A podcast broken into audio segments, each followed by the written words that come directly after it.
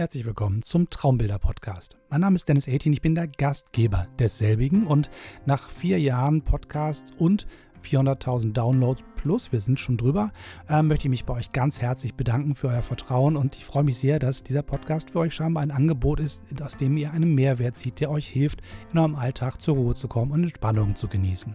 Dafür ganz, ganz herzlichen Dank und ein besonderes Dankeschön für die vielen E-Mails, die mich erreichen.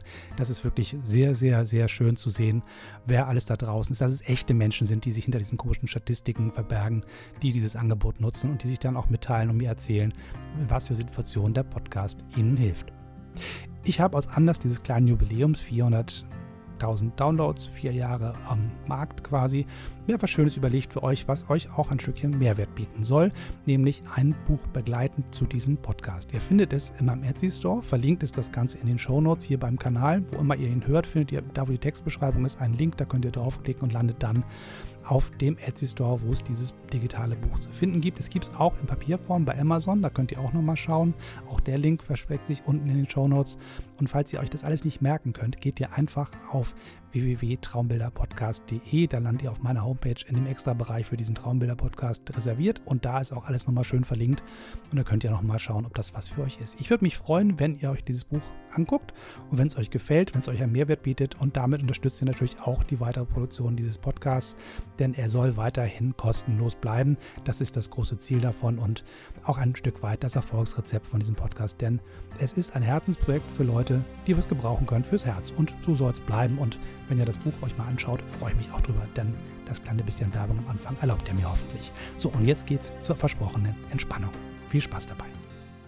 Herzlich willkommen zur ersten richtigen Folge von D18-Foto Traumbilder. Dies ist der Podcast zum Einschlafen.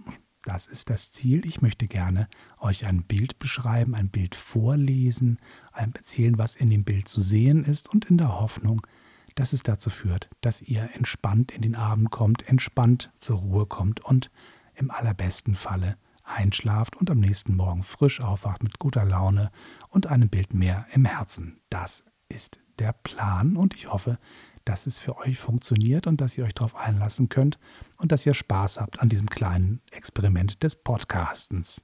Fotos angucken in einem Audioformat. Mal sehen, ob es funktioniert. Jetzt kommen wir zum ersten Bild für die erste Folge. Dieses Bild habe ich genannt Morro Bay, willkommen am Pazifik. Morro Bay ist ein Ort am Pazifik, an der Westküste der Vereinigten Staaten in Kalifornien, der ein ganz besonders magischer Ort für mich ist. Ich verbinde sehr, sehr viele persönliche Momente, sehr viele Gedanken, Erinnerungen und sehr, sehr viel Glücksgefühle, wenn ich an diesen Ort denke. Da sind unheimlich viele Dinge in meinem Leben passiert, die mir heute ganz, ganz wichtig sind. Und vielleicht erinnert auch ihr euch an Glücksgefühle, an wunderbare Begebenheiten, die ihr mit dem Bild verbindet, was in eurem eigenen Kopf entsteht. Morro Bay ist ein kleiner Fischerort, eine Mischung aus Fischerort, Touristenecke, Wohnort, Ort für Hippies, die mit ihren Wohnmobilen vorfahren und ein paar Tage am Pazifik stehen und dann weiterziehen. Morro Bay ist ein Ort, wo man baden kann, wo man schön im Pazifik die Wellen genießen kann, wo man den Sand unter den Füßen spürt, wo man die Sonne im Gesicht merkt und wo man vor allen Dingen riecht. Wo man riecht, wie schön Meer riechen kann. Salzig, warm. Morro Bay ist ein Ort am Pazifik, wo die Luft anders aussieht, wo sie anders schmeckt, wo sie anders riecht, wo die Wärme sich anders anfühlt als an einem anderen Ort. Als ich Morro Bay zum allerersten Mal entdeckte, war das eher ein Zufall. Bevor ich nach Amerika reiste, 2015, haben mir Freunde erzählt von einem Ort, Morro Bay, wo sie übernachtet haben auf dem Weg nach Norden entlang der Westküste. Ich habe mir nicht genau gemerkt, wo sie übernachtet haben und warum dieser Ort für sie wichtig war, aber der Name blieb in meinem Kopf. Als ich in Amerika unterwegs war, war ich am Anfang mitten in der Wüste, in Las Vegas. Und nach mehreren Tagen in der Wüste war eine große Sehnsucht entstanden, endlich zum Meer zu kommen, raus aus der trockenen Hitze der Wüste weg von der Glitzerwelt, von all dem Gebimmel und den lauten Menschen und der Obszönität der betrunkenen Touristen. Ich wollte nur noch ans Meer. Ich wollte raus aus der Trockenheit, hin zur hohen Luftfeuchtigkeit mit einer Brise um die Nase, wo ein Nordlicht wie ich sich wohlfühlt. Ich wollte ans Meer. Und ich wollte nicht an irgendein Meer, ich wollte an den Pazifik. Der Pazifik ist ein Ozean, den ich noch nie gesehen hatte zu dem Zeitpunkt. Von dem ich gehört habe, dass es dort schön sein soll, aber ich dachte, naja, Meer ist Meer. Ich komme aus dem Norden, ich kenne die Nordsee, ich kenne die Ostsee, ich kenne auch den Pazifik, ich kenne auch das Eismeer. Ich bin schon in Norwegen gefahren mit einem Postschiff bei Windstärke 11 im Winter. Was soll der Pazifik schon Besonderes sein? Aber nach so langer Zeit in der Wüste war für mich klar, ich will den Pazifik sehen. Ich muss ans Meer. Und in dem Moment, als die Überlegung war, wie kommen wir denn da jetzt eigentlich hin, kam ein Name wieder in den Sinn, Morro Bay. Ich gab ihn ins Navigationsgerät ein, drückte auf Start und sah viele, viele Stunden nach Westen. Aber die Richtung war klar. Ich werde übernachten müssen auf der Strecke, es wird nicht in einem Rutsch gehen, aber das Ziel war klar. Das Navigationsgerät führte uns immer weiter nach Westen, über endlose Highways, durch Verkehrschaos, durch leere Weiten, durch kleine Orte, durch große Orte, immer weiter nach Westen. Aus der Wüste wurden Wälder, wurden Felder, wurden Orte, wurden Städte, wurden Dörfer und am Ende wieder Wälder. Und Stück für Stück wurde das Land bergiger, zerklüfteter und dann wieder flacher und wieder bergiger. Und irgendwann fuhr das Auto auf ein Schild zu. Morro Bay. Das Navigationsgerät sagte, sie haben ihr Ziel erreicht. Langsam rollten wir in den Ort und fuhren vorwärts durch die kleinen Gassen an einem Motel nach dem anderen vorbei. Und wir sahen ein Motelschild, was aussah wie etwas, was zu unserer Preisklasse passte. Wir parkten auf dem Hof, stiegen aus, checkten ein ins Hotel, freuten uns, dass wir endlich angekommen waren, ärgerten uns über den Nieselregen, weil Pazifik, Sommer und Nieselregen, das passte nun mal gar nicht zusammen. Am nächsten Morgen schien die Sonne. Okay, jetzt beginnt das Abenteuer. Mal sehen, wie das so ist am Pazifik. Die warme Sonne des Morgens stand noch relativ niedrig am Himmel, aber man merkte schon, es ist wärmer als gestern. Das Diesige hatte sich verzogen und eine Luft, die anders roch, anders schmeckte als bekannt, kam vom Meer herauf. Und nun gingen wir zu Fuß runter an den kleinen Hafen, einen kleinen Fischerhafen mit ganz vielen kleinen weißen Booten. Und jetzt sind wir an dem Punkt angekommen, wo das Bild entstand.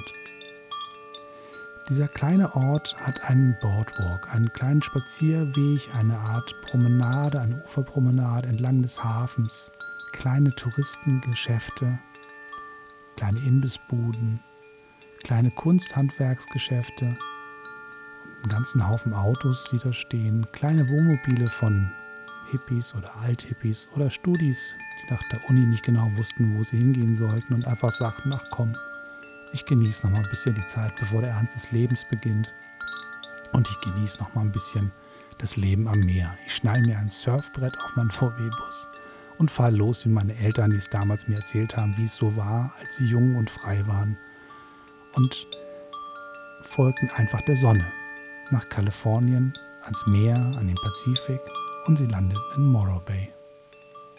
Die einen machten eine kleine Surfschule auf, die anderen arbeiteten an der Imbissbude, die nächsten machten einfach nur Urlaub oder hingen ein bisschen rum mit ihren Freunden für ein paar Tage, bevor es dann weiterging zu einem anderen Ort.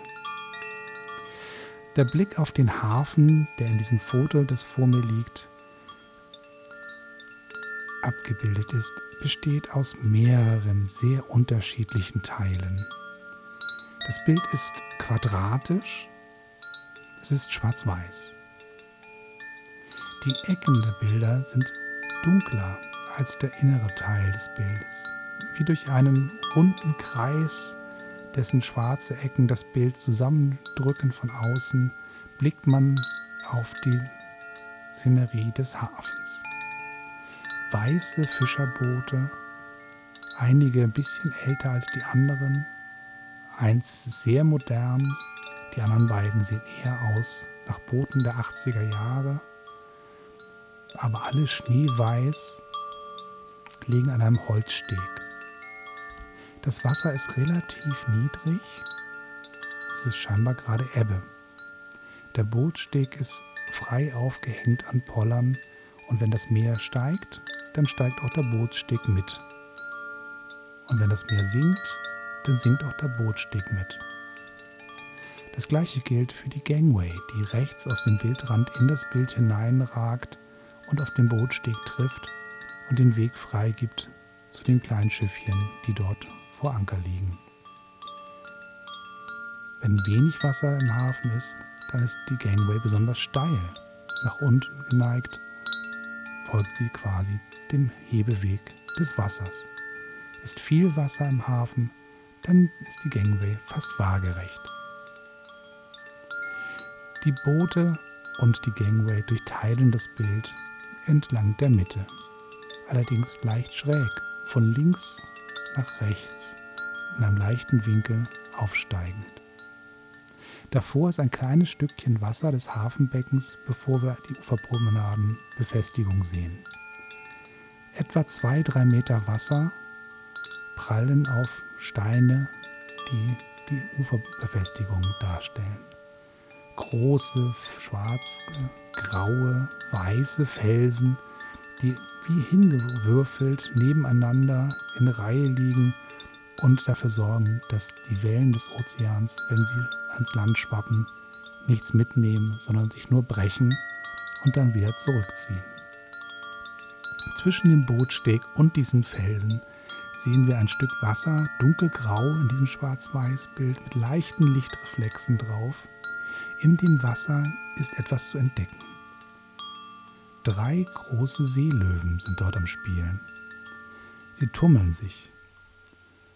Sie platschen im Wasser, sie spritzen mit weißem Wasser und sie haben scheinbar großen Spaß. Sie kommunizieren miteinander. Was mögen sie sich wohl sagen? Ist es ein Balzritual, ein Wettkampf um die Gunst der einen besonders schönen Frau, Seekuhfrau, oder ist es einfach nur ein spielerisches Planschen? Erzählen sie sich was über die Seefahrer, die in diesem Ort sind, über die Fischer, über die Touristen, oder sind sie in ihrer eigenen Welt? Nehmen sie die Menschen überhaupt wahr oder ignorieren sie sie einfach? Sie waren jedenfalls da, bevor die Menschen diesen Ort für sich erschlossen. Der Horizont ist in der oberen Bildhälfte sehr, sehr schmal. Vielleicht 3-4 Finger breit. Der Hauptteil des Bildes ist Wasser, Hafen und die Uferpromenade. Nur ganz schmal am oberen Teil bildet sich der Himmel ab. Der Horizont wird durchteilt von einem riesigen, großen Felsbrocken. Eine Insel aus einem massiven, großen Granitblock. Wie hingeworfen liegt er da im Wasser und wenn man aus der Entfernung drauf schaut, sieht es aus wie der Rücken eines Buckelwals, der regungslos im Wasser liegt und aufs Land schaut und sich überlegt, was machen diese Menschen da? Was treiben sie in diesem kleinen Hafen? Was für Geschichten haben sie? Kennen sie sich aus? Sind sie Fremde dort? Sind sie gerade angekommen? Sind sie schon lange dort? Sind sie vielleicht sogar dort gestrandet? Wollten sie nur durchreisen? Oder sind sie da geblieben, weil sie keinen anderen Grund hatten, weiterzuziehen, weil schöner als hier konnte es nirgendwo sein? Oder blickt der große steinerne Buckelwal vielleicht raus aufs Meer, in die Ferne, über die Erdkrümmung hinweg, immer weiter in die Ferne, in die Ferne, in die Ferne und sieht die kleinen, winzig kleinen Schiffchen, die am Horizont vorbeifahren, an sie vorbeiziehen. Sieht der große steinerne Buckelwal nach links aus dem Bildrand heraus, in der Schwarze des Papieres, auf das das Bild gedruckt worden ist. Oder schaut es nach links, auf die gegenüberliegende Bildseite, wo ein unscharfes Foto von zwei Personen zu sehen ist, die von hinten angeleuchtet sind und nur in schwarzen Schäben zu sehen sind. Oder blickt er tatsächlich doch nach vorne, auf die weißen kleinen Schifferboote, die ganz gemütlich, entspannt, geradezu gelangweilt im Hafen liegen und sich leise von links nach rechts schaukelnd einfach den Tag vorbeiziehen lassen. Immer bereit, wenn ihr Kapitän kommt, loszujuckeln, hinaus aufs Meer, um Fische zu fangen, um Badende in die Bucht zu bringen oder um einfach nur Patrouille zu fahren im eigenen Teil des Meeres. Aber wo immer sie hinfahren, sie kehren immer zurück nach Morro Bay, in den Hafen, an den Steg, der das Bild durchteilt. Und sie docken an. Sie bleiben dort über Nacht. Am nächsten Morgen glitzert der Tau auf ihren Holzplanken und auf ihren Plastikschürzen. Und wenn die Sonne hoch genug steht und warm genug ist, trocknet die Feuchtigkeit weg und kleine Salzkristalle bleiben auf dem Schiffsdeck zurück. Und wenn wieder rausgefahren wird und wieder zurückgekehrt wird, beginnt das Spiel von vorne. Jeden Tag, vielleicht auch nur jeden zweiten Tag. Aber wo immer die Schiffe hinfahren, sie kehren zurück.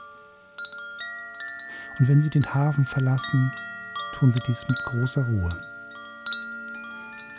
Ganz langsam tuckern sie über das glatte Meer des Pazifiks. Und das goldene Licht des sommerlichen Pazifikhimmels lässt ihr weißes Kleid besonders schön scheinen. Sie genießen, dass die Touristen sie anschauen und die Sehnsucht, die sie mit ihnen verbindet. Ach, hinausfahren aufs Meer, den Pazifik, die Pelikane sehen, die Delfine, die Wale, die sich vor Morro Bay im Meer tummeln. Ach, mit einem dieser Boote rausfahren. Vielleicht ist das möglich. Vielleicht kann man jemanden fragen, ob man mitfahren darf. Vielleicht gibt es die Möglichkeit, nicht mit einer Touristengruppe, sondern vielleicht nur mit dem Kapitän rauszufahren und ihre Ruhe zu genießen. Das Meer aufzusaugen und das Licht einzufangen. Die Luft einzuatmen und die Ruhe zu verspüren und den Windhauch im Haar und auf der Haut zu spüren und nicht abgelenkt zu werden von den Stimmen der aufgeregten Touristen, die sich zurufen, dort ein Wal, dort ein kleiner Seehund. Einfach nur schauen, nur blicken, Bilder sammeln, Farben sammeln, für die Zeit, wenn man nach Hause kommt, wenn das Schiff zurück in den Hafen fährt und man wieder den Fuß auf die Holzplanken der Gangway legt und Stück für Stück langsam schreitend, das leicht wackelnde Holz unter den Füßen, den Weg zurück auf festen Grund macht. Die Bilder, die Wärme, die Luft, das Licht, doch vor Augen, im Herzen. Man nimmt die Bilder mit. Man verstaut sie tief im Kopf, tief im Herzen, tief in der Seele, wo auch immer. Man nimmt sie mit und erzählt seinen Freunden von ihm. Man berichtet von dem Ausflug nach Morro Bay. Als man an der Uferpromenade stand und auf dieses Bild starrte und sagte, das ist etwas Besonderes. Ich möchte mit einem dieser Boote hinausfahren aufs Meer. Ich möchte dem Himmel entgegenfahren, vorbei an dem großen steinernen Buckelwal, der dort liegt und die Szenerie beobachtet. Ich möchte ihm zuwinken und sagen, ich weiß, du warst schon immer hier.